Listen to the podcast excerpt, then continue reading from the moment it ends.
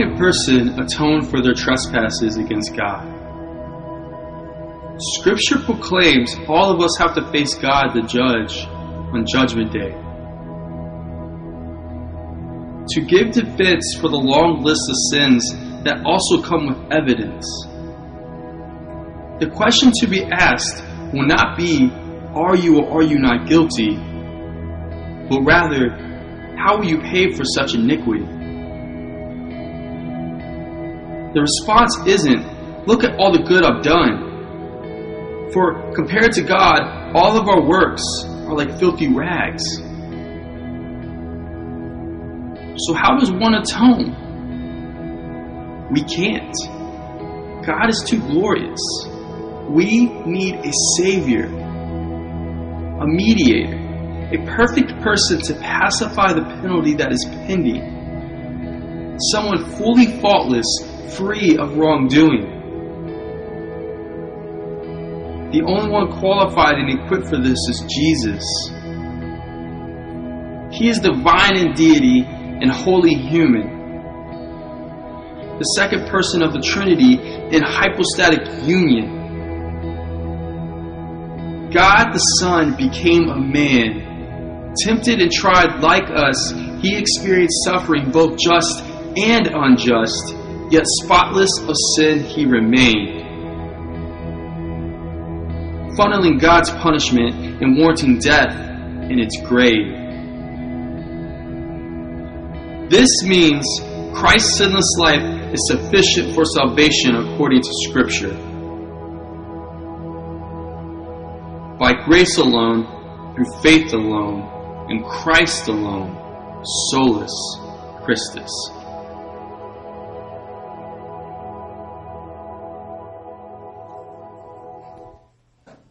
All right, that's what we're looking at this morning.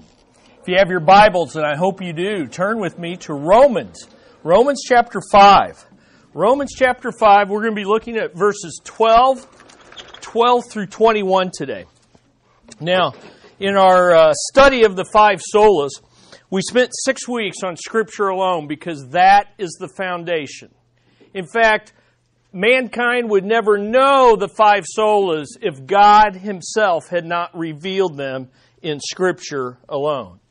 Then we spent two weeks on sola fide, faith alone, because that was the number one issue in the Reformation, and indeed it still remains the number one reason why Rome, the Roman Catholic Church is separated from the true gospel. It's because they reject the teaching of faith alone.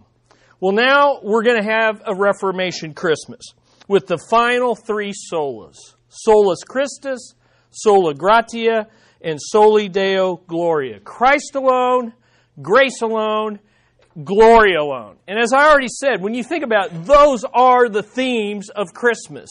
And those ideas are filled in our carols and they form a great Reformation Advent study. And so, just to begin, how does Christ alone relate to the rest of the solas? Well, it makes me think of John 14, 6, where Jesus himself said, Christ alone is the means of salvation. He said, I am the way and the truth and the life. No one comes to the Father except through me. And you can take that verse and relate it to the rest of the solas. Christ alone is the focus of Scripture alone. Jesus said, I am the truth. And Christ alone is the object of our faith alone. He said, I am the way. Our faith is in Christ alone. And Christ alone is the source of grace alone. He said, I am the life. The grace of God. Christmas is the story that God's grace is incarnate in the person of Jesus Christ. And then finally, Christ alone is the expression of God's glory alone. No one comes through the Father except through me because Jesus Christ, you look into the face of Christ, Paul said, and you see the glory of God. Well, there's so much more. In fact, I looked at John chapter 1 this week. You can take John chapter 1 and all the statements there, which John chapter 1 is a great Christmas passage, Advent passage, and you can find in John chapter 1 all these ideas that Christ alone is the focus, the object, the source, the expression. And the reason is because in John chapter 1, verses 4 through 5, John says this In him was life and the life was the light of men. The light shines in the darkness, and the darkness did not comprehend it. We see the Christmas lights, we think of the candles, and yet Christ is the light that shone in the darkness 2,000 years ago as the star looked over the place where the incarnate baby was born. But also, Christ alone was the light that shined 500 years ago in the dark ages. And folks, we need to remember, and I hope this series is helping you to remember, that Christ alone still is the light for the darkness of our age. And it's getting darker, is it not? Yeah. So, how do you study Christ alone in one message? Well, first, first of all, we may not. We'll see. But we could have looked at the incarnation and the exclusivity of the person of Christ. But we're going to do that for our Advent series here in, in the worship. We could have looked at the atonement and the work of Christ and the sufficiency of his Christ, of his work for us on the cross. But we do that a lot annually at Easter and at other times. We could have looked at his unique roles as mediator, prophet, priest, and king. And as I prepared this message, I kind of regretted I didn't do that because it would have been far easier. But since we are already in Romans and we've really worked our way uh, quite a bit through Romans in this series, I thought we'd tackle the cry of Christ alone from Romans 5 12 through 21. This is a passage that is a tale of two men. It spans the entire Bible from Genesis to Revelation, and it spans all of human history from its very beginning to its very end. All of humanity is either in Adam or they are in Christ. That sums up human history. And we are in Christ alone, and it's only through Christ alone that we can escape the sin, the condemnation, and the death that comes from Adam. So let's look at it. You have it there in your Bibles. Follow along. Romans 5 12 through 21. Let's read it. Therefore, just as through one man sin entered into the world, and death through sin, so death spread to all men, because all sinned. For until the law, sin was in the world, but sin is not imputed when there is no law. Nevertheless, death reigned from Adam until Moses. Remember, Moses was the lawgiver even over those who had not sinned in the likeness of the offense of Adam, who is a type of him who was to come. There's the promise, the Christmas promise. But the free gift is not like the transgression, for if by the transgression of the one the many died, much more did the grace of God and the gift by the grace of the one man, Jesus Christ, abound to many. You get the gift is not like that which came through the one who sinned. For on the one hand, the judgment arose from one transgression, resulting in condemnation. But on the other hand, the free gift arose from many transgressions, resulting in justification. For if by the transgression of one, death reigned through one, much more those who receive the abundance of grace and of the gift of righteousness will reign in life through the one, Jesus Christ.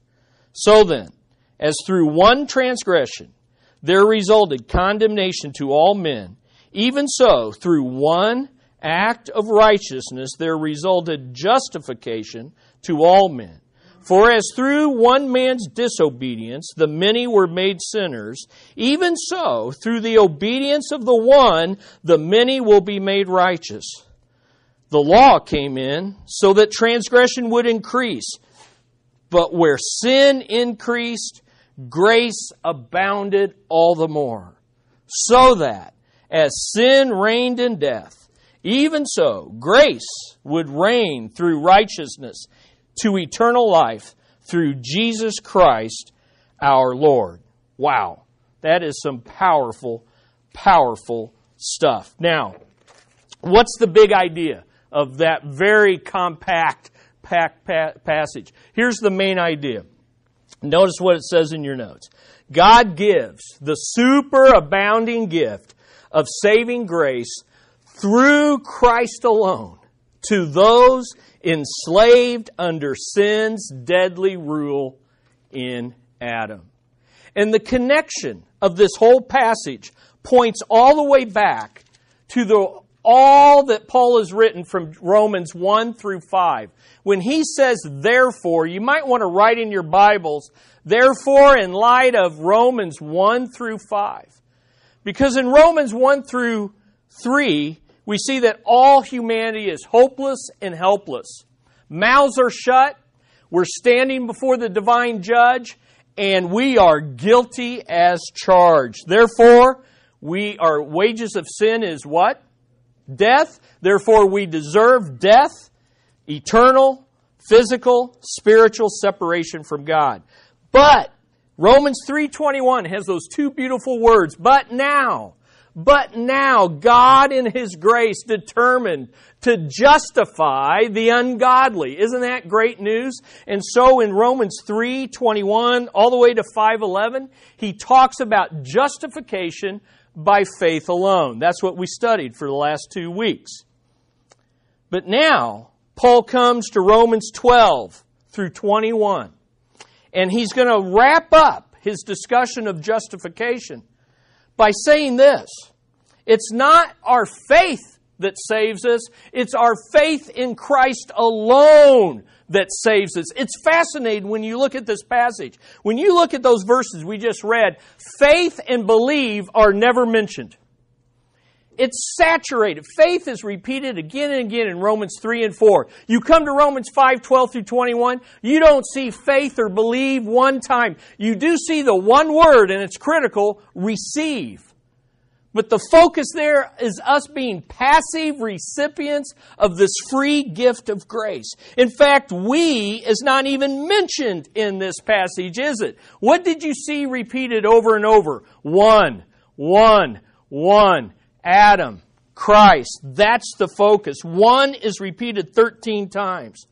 We also are going to see two dominions, two reigns.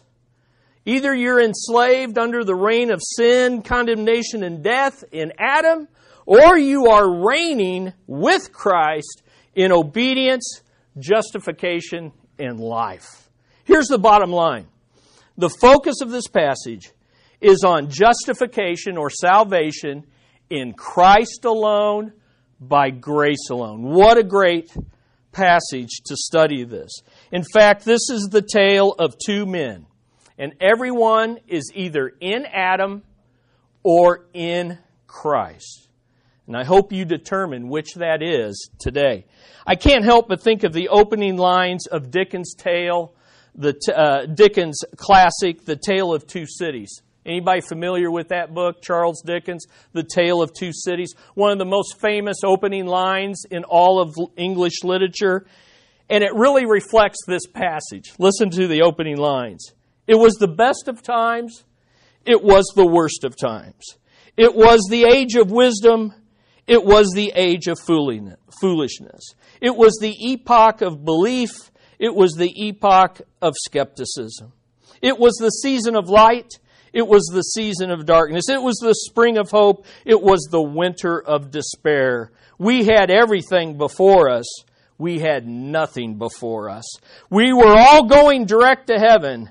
We were all going direct the other way.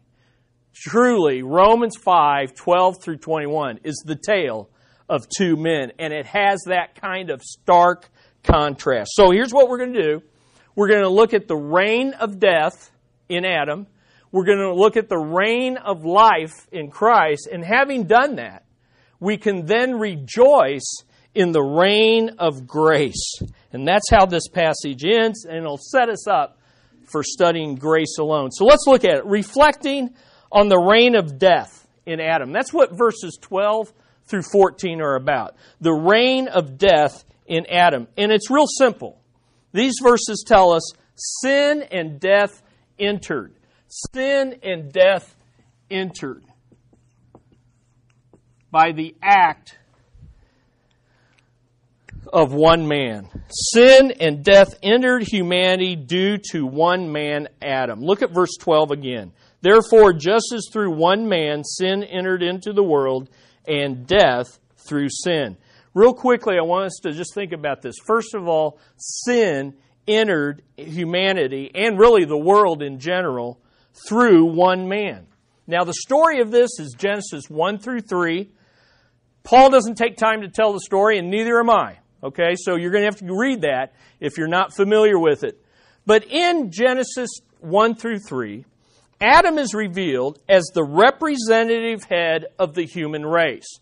In other words, when Adam was created, if you would have said, all human beings step forward, one person would have stepped forward, okay? All of humanity gather over here, and Adam would have been there all by himself. He was the first man, the head of humanity, and he represents the entire human race real quickly, let me just say, we see this in three ways. First of all, the name that God gave him. Adam, Adam's name was Adam, but remember, you know what Adam also means? It means human.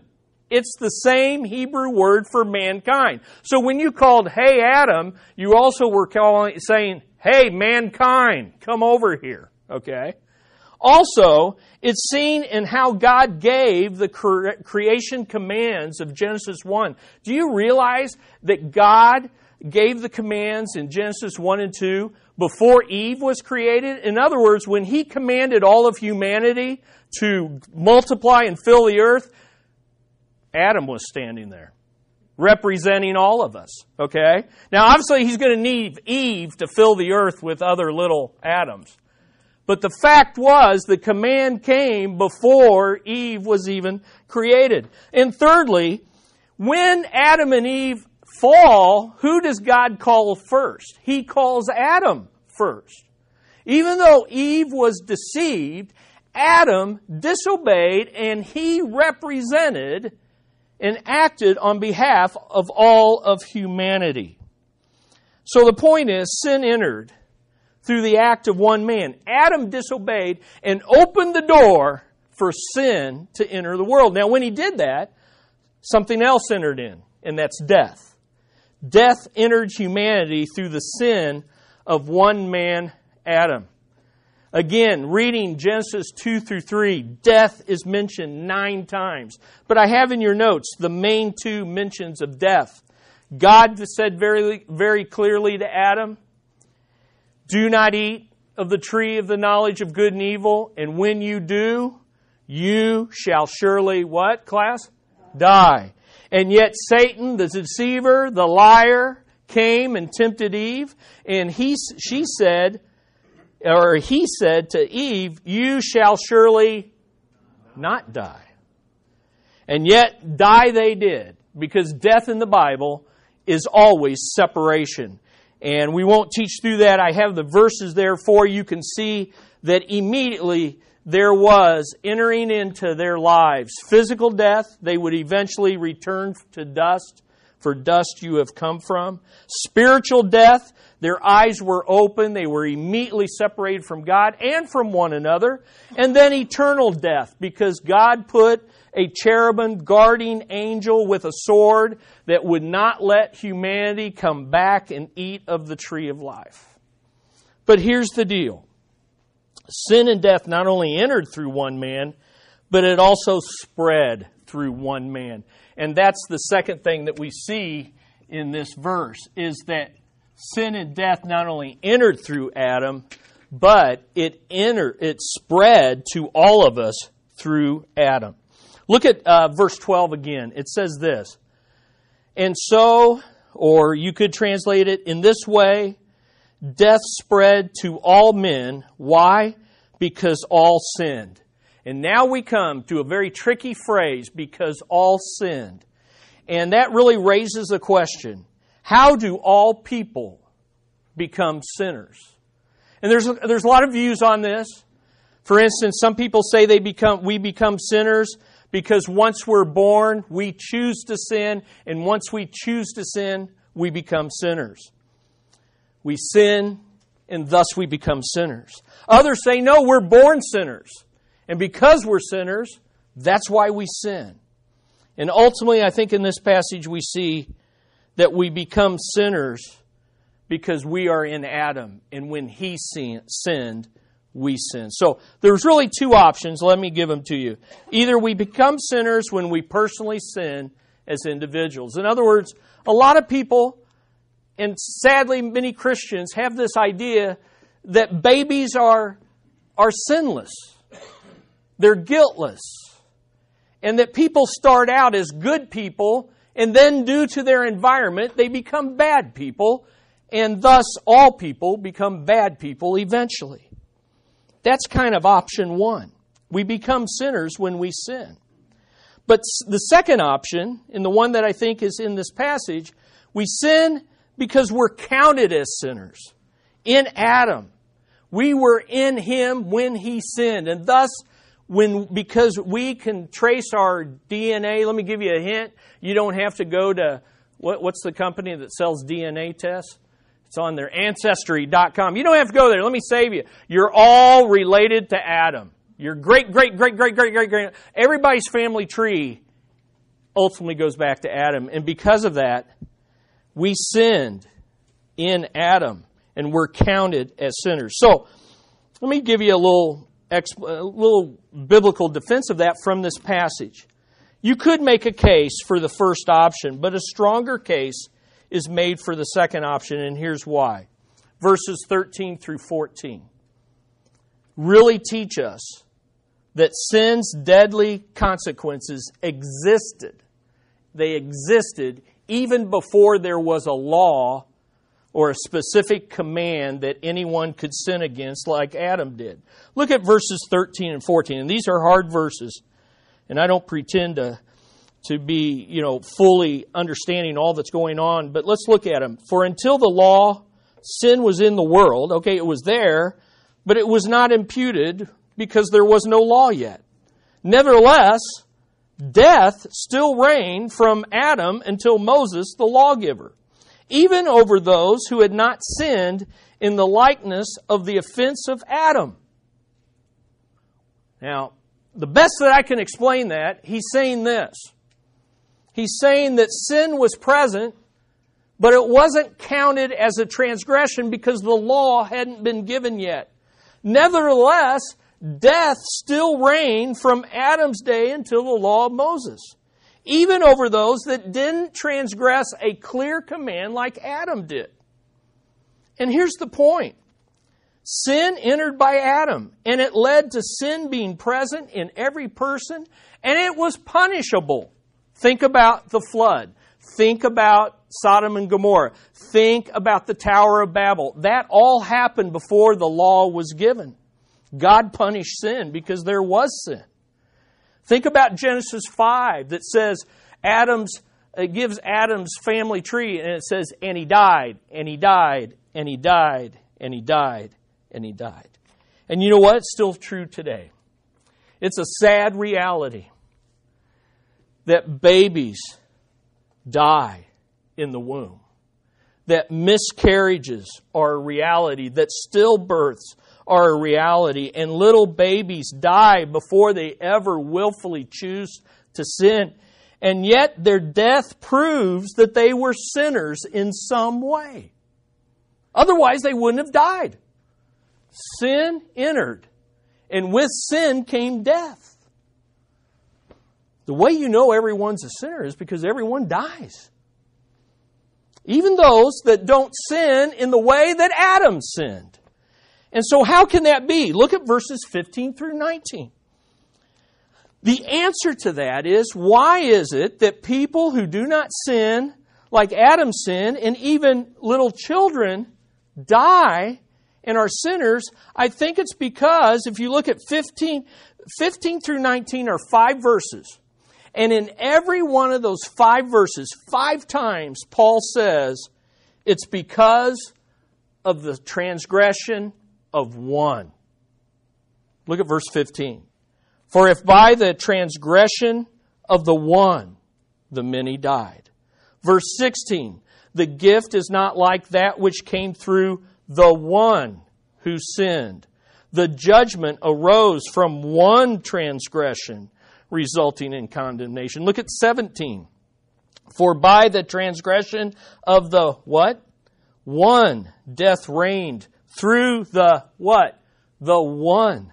Verse 18. So then, as through one transgression there resulted condemnation to all men. Verse 19. For as through one man's disobedience many were made sinners. I think that what, whatever I don't understand about 13 and 14, I do understand 15 through 19. And that is the sin of our forefather, Adam, who represented all of humanity. When he sinned, his sin was counted against all who came from his loins and from his seed. And verse 14, I think, seals this argument. Look at verse 14. Verse 14 says that the first Adam is a type or a pattern of the second Adam. He's a type or a pattern of the second Adam. Look at the end of verse 14. Adam, who is a type of him who was to come. Meaning, who, who was the coming one? Jesus Christ. Jesus Christ. So here's what Paul's saying.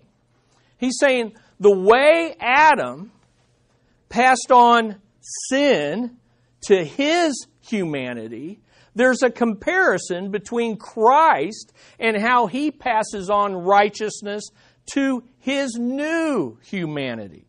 So let's think about it, and I have this written in your notes. If we become sinners in Adam due to our own sinful acts, then by the pattern, by the analogy,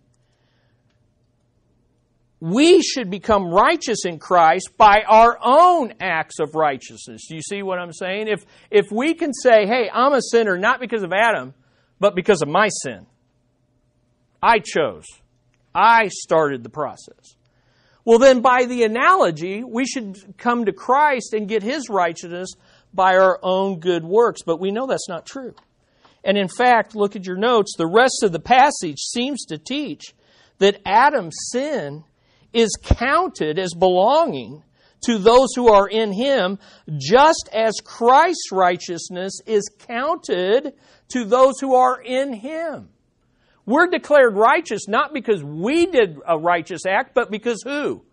Jesus. And guess what? We're sinners ultimately, fundamentally, not because we first sinned, but because who sinned? Adam. Okay? And I think verse 18 and 19, look at verses 18 and 19, really do this. Really seal this, at least in, for me. Look at verse 18. So then, as through one transgression there resulted condemnation to all men, even so, through one act of righteousness there resulted justification, a declaration that all are righteous.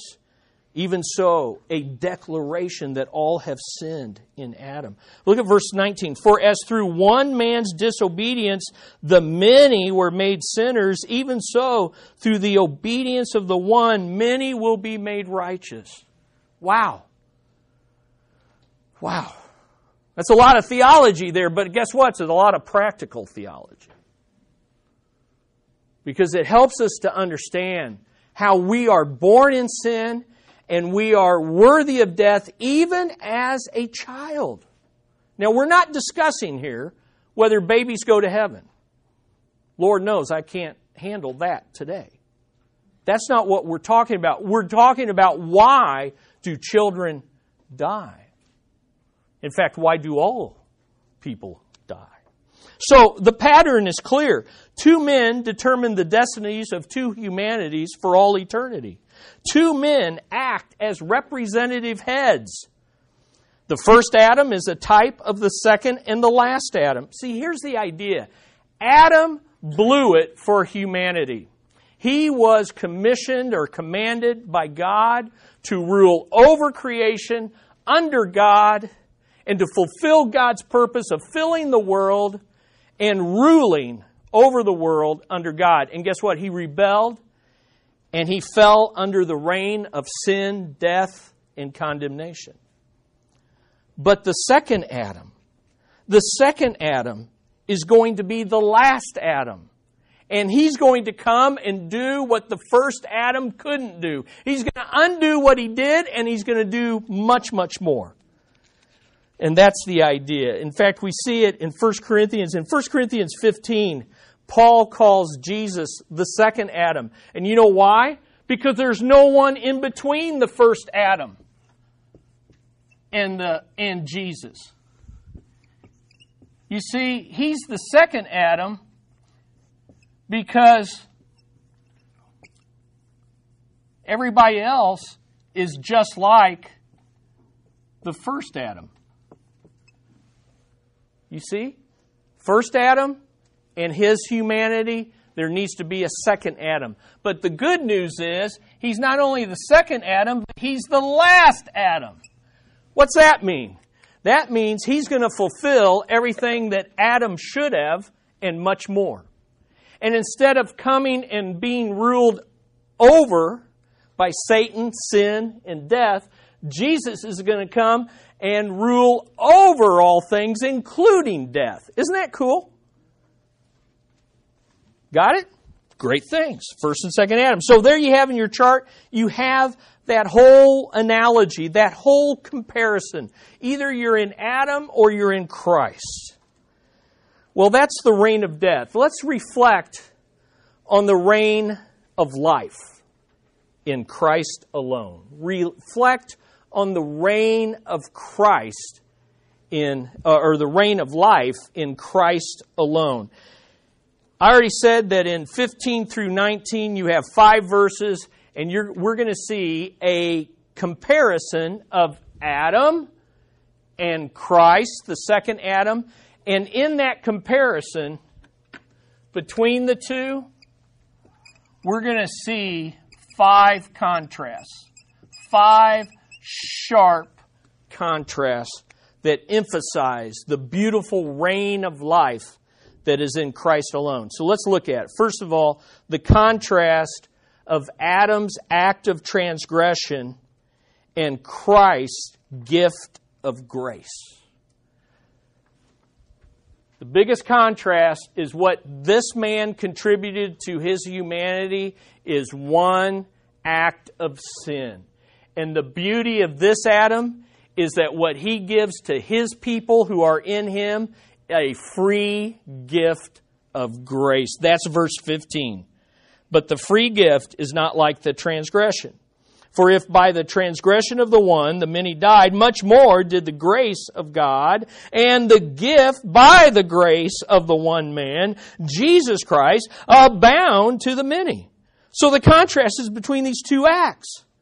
One, an act of sin that deserves everything it got. One, a gift, a gift of grace. And man, Paul piles on the, the words for grace in this verse. Let's look at it. Christ's gift is not like Adam's transgression because the gift is a free gift. He uses two words for gift here. It's like, I don't want you to just know it's a gift. I want you to know that it's a free gift. When you have free gifts advertised, they always put free in big words because they want you to know you don't have to pay anything for it, right?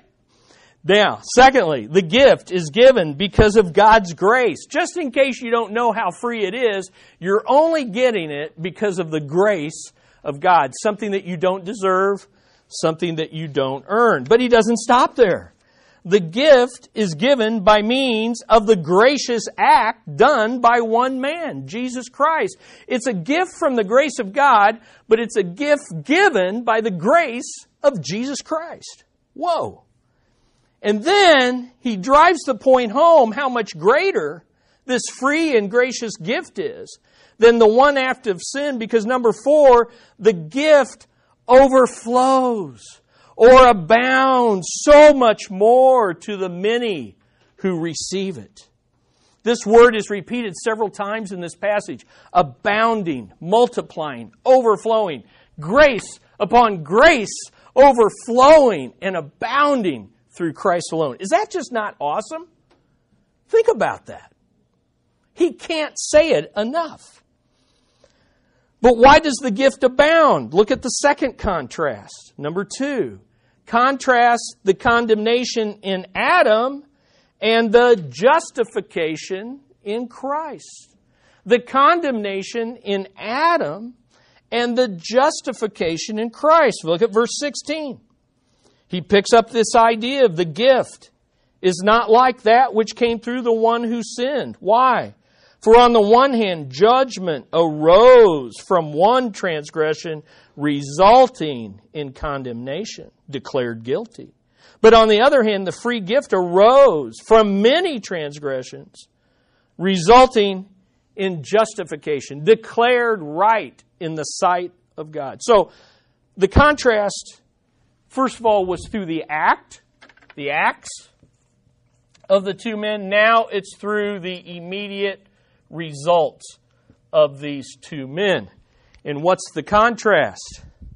Well, God's verdict of condemnation in Adam declared guilty. We are declared guilty in and with Adam. Secondly, but in Christ, by the grace of God, God's verdict of justification in Christ is declared right in God's sight not to what we do or Adam did, but to the gift of grace which comes in and through Jesus Christ. But notice something in this verse. Notice that there's another contrast. Because look at look look the free gift comes after a long history of a multitude of sins and a multitude of sinners. Paul is really emphasizing look, this guy did one act and plunged all these people into sin. But guess what? Christ, in one free gift, and we're going to see one act, cancels all of humanity's sins with this one act. One sin led to a multitude of sins that needed to be atoned for. It led to a multitude of sinners who could never be justified by their own works. They had to be justified by grace alone. The, here's what he's trying to say. He's, he's trying to say, to quote our president, the sin debt of humanity was huge, really huge. But God's grace in Christ is bigger. It's big. You could even say bigly if you wanted to use bad English. But there's another contrast between being in Adam and in Christ. And this is in verse 17. Notice verse 17. Contrast the reign of death in Adam and reigning in life with Christ. So here the idea is we're contrasting not just acts and results, but these results led to two dominions or two reigns or two rules, or you could even say two kingdoms. Get the idea? Look at verse 17. For if by the transgression of one death reigned through the one, much more those who receive the abundance of grace and of the gift of righteousness will reign in life through the one, Jesus Christ. So, what's similar? Both men establish a kingdom or a reign. But what are the contrasts? Well, first of all, notice that Adam is not even being mentioned anymore. He's now just the one. Here's what's interesting as you move through this passage Adam and us, we start dropping out. Jesus is the one who begins to be more exalted. And by time we get to the end of this passage, it's Christ alone, by grace alone. Isn't that beautiful?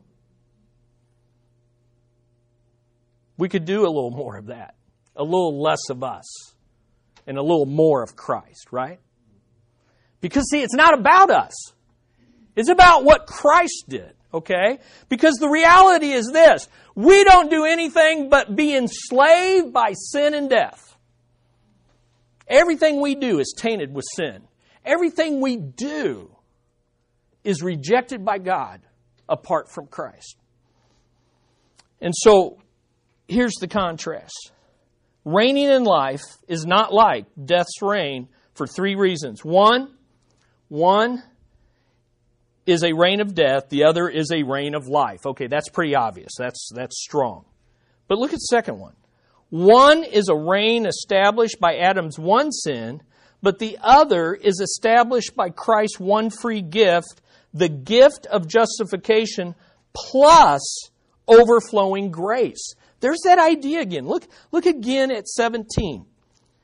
How much more those who receive the abundance of grace and the gift of righteousness? So God declares us right in His sight and then gives us a truckload of grace to go with it. Can I hear someone say, Yes, thank you, thank you, God? It's like winning the lottery plus not having to pay taxes on it. That is awesome! Right, yeah. Is it cool to win the lottery? Okay, yeah, yeah. Buy me a ticket, give me the winnings, I'll take it.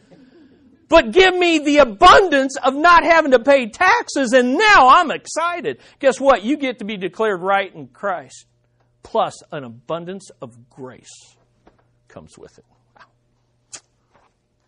But look at number three. One reign enslaves those who are in Adam,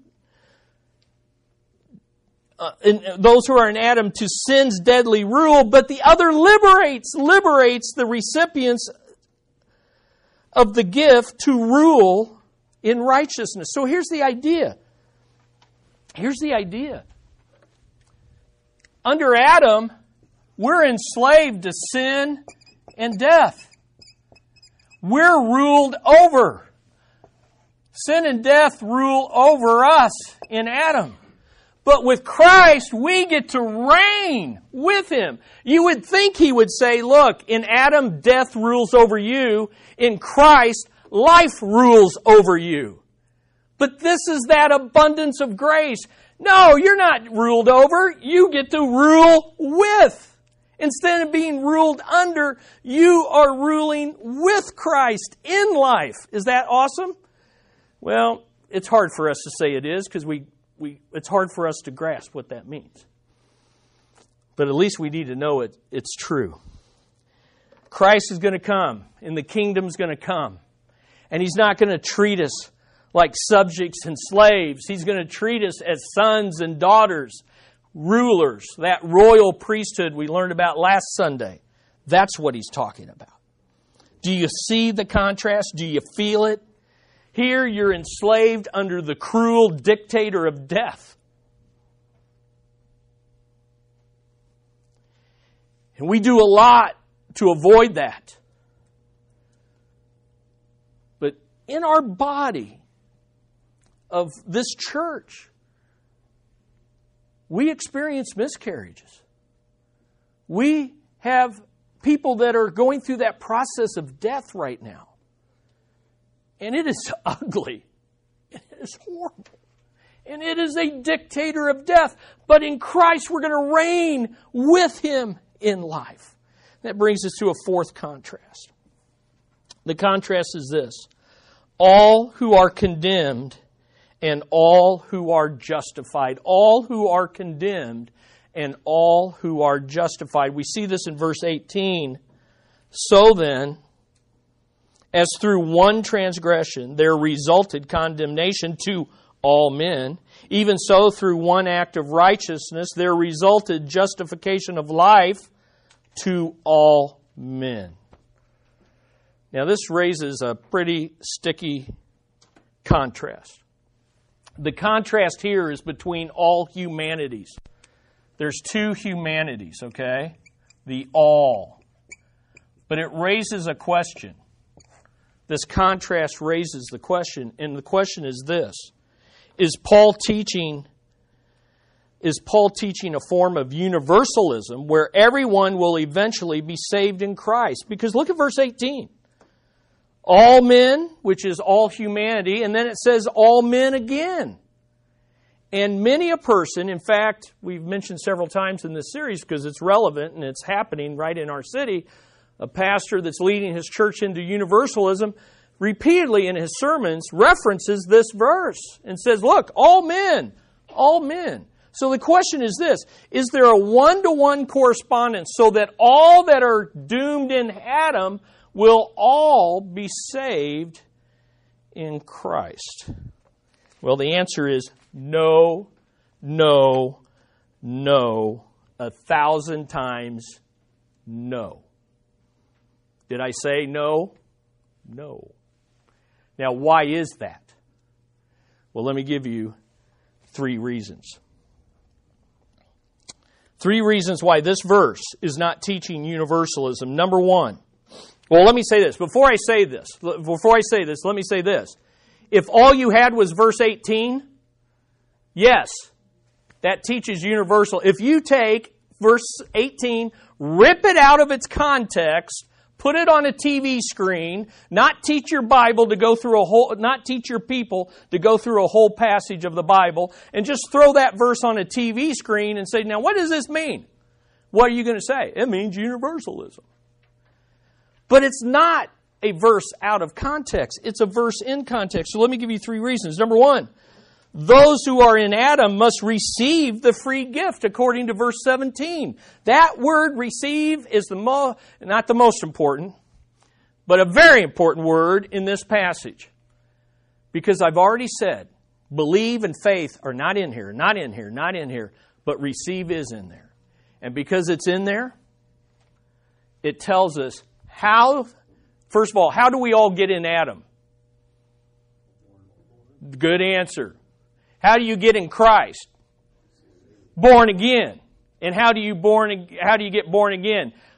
John 1, 12 through 13. As many as received him, to them he gave the right to become children of God. And that's the same thing in this verse. You 17 comes before 18. It's real simple. Number two, the rest of the book of Romans makes it very clear how a person must receive this free gift. Okay, so maybe, you know, how do you receive the free gift? Well, guess what? Paul just wrote two chapters, chapters 3 and 4, to emphasize what? Justification by faith alone. Do you think that Paul is now writing verse 18 and throwing out the window chapters 3 and 4 where he pounds faith, faith, faith, faith. And then number 3. The Bible makes it very clear that all those who never receive the free gift will consciously suffer God's eternal wrath. They will consciously suffer God's eternal wrath. Even in the book of Romans, there are vessels destined for salvation, and there are vessels destined for wrath. There are two groups of people, there's two humanities, there's two destinies. And all I say to you today is I hope that just looking at these first four contrasts, and we'll finish this next week, because really, the rest of the passage focuses on guess what? Grace alone. Grace alone. But the most important thing for you and for me is where do you stand? Which humanity are you living in? Are you under the dictator of death and sin? Or have you received this beautiful free gift and you've crossed from death into life? You've crossed from Adam to being born again in Christ. And next week, what we'll be talking about is do you live like it? Because listen to this. How could a people, listen to me, how could a people who have been declared right before God, their sins have been canceled, they're declared, right before God as a free gift, and they get a truckload of grace, how could you live in sin any longer? Listen, dear people, if you profess to be in Christ today and you're deep in habitual sin, it needs to change. And here's the good news it doesn't change by you trying harder. It changes first by receiving this free gift, and second, by letting God's grace transform your heart so that you can live right in the sight of God. Isn't that good? Man, that's good. Well, it's so good you need to come back next week and we'll finish this out. I did my best. I moved fast today. I moved real fast. Hey, would you do something for me? Would you read Romans 5 12 through 21 this week? Look over these notes and think through this a little bit and ask yourself where am I? Am I in Adam or am I in Christ? And if I'm in Christ, do I live by grace through faith? Do I live right in the sight of God? Great Advent. Great Advent reflection. Amen. All right, let's pray. Father, we come and I pray that you would do your supernatural work that only you can do. If there's any person here, man, woman, doesn't matter, no matter how deep they are in sin, no matter how good they think they are, you can save and declare right that person. You can give them the gift of righteousness if they will just turn from what they're trusting in to just receive it by faith in Christ alone. And Father, I pray that those of us that have received that gift, you've impacted us today and you've reminded us of the great gift. Boy, the greatest gift of all. It's not bought with a credit card. It's not earned or deserved by our good works or going to church. It's given as a free gift. Oh Lord, help us to live by your grace alone. In Jesus' name, amen. Amen. Happy first Sunday of Advent to